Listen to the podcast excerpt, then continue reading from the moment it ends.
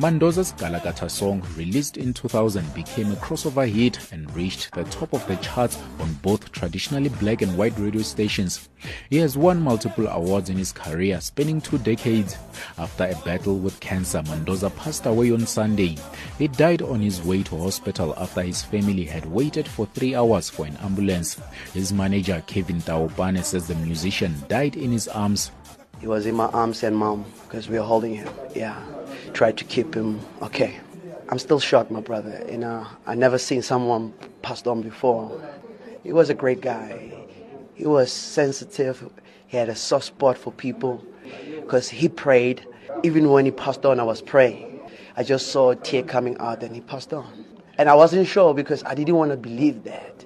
I didn't want to believe that. The mom kept on saying, "Do, uh, Tim Hola.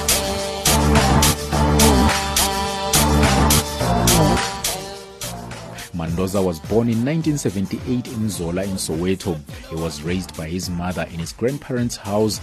He never met his father, who was reportedly killed the same year Mandoza was born. So when Mandoza's firstborn son, Tokollo, requested to be sent to boarding school, he refused as he wanted to ensure a continued presence in his son's life. Tokollo says while he's sad to lose one of his parents, his father always reminded him that he would one day depart.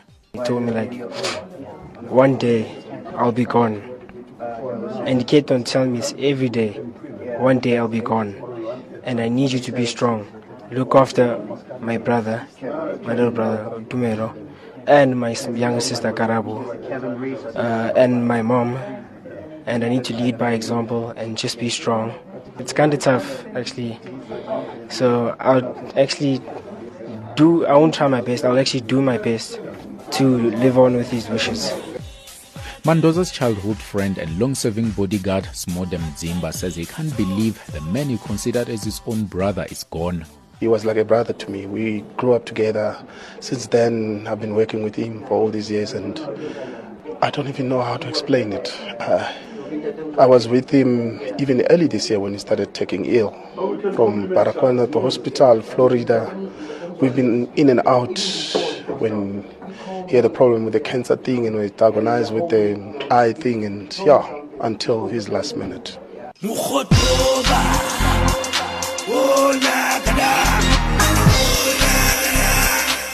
Mandoza was rumored to have died earlier this month.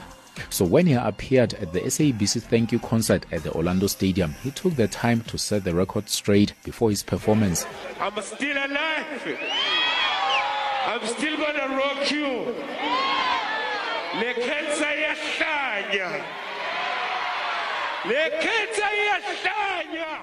That would be his last time on stage. Let us speak life only.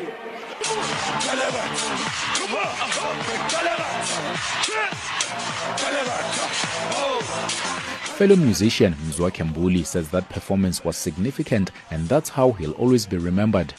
Not everybody here and abroad would have an opportunity to perform as though it's a farewell and pass on.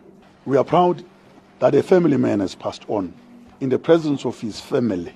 He was surrounded by his family, his children, his wife, when he performed for the last time, even now. So, one thing personally now, I will always remark, too, was how close and loving Mandoza's wife Mpho to Dirty His.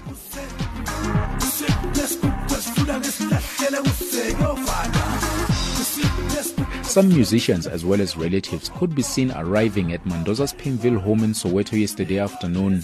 A few young stars who braved the cold weather outside his home described Mandoza as their role model. I just would like to say condolences to the family. You know, Mandoza was actually a great musician after all, you know.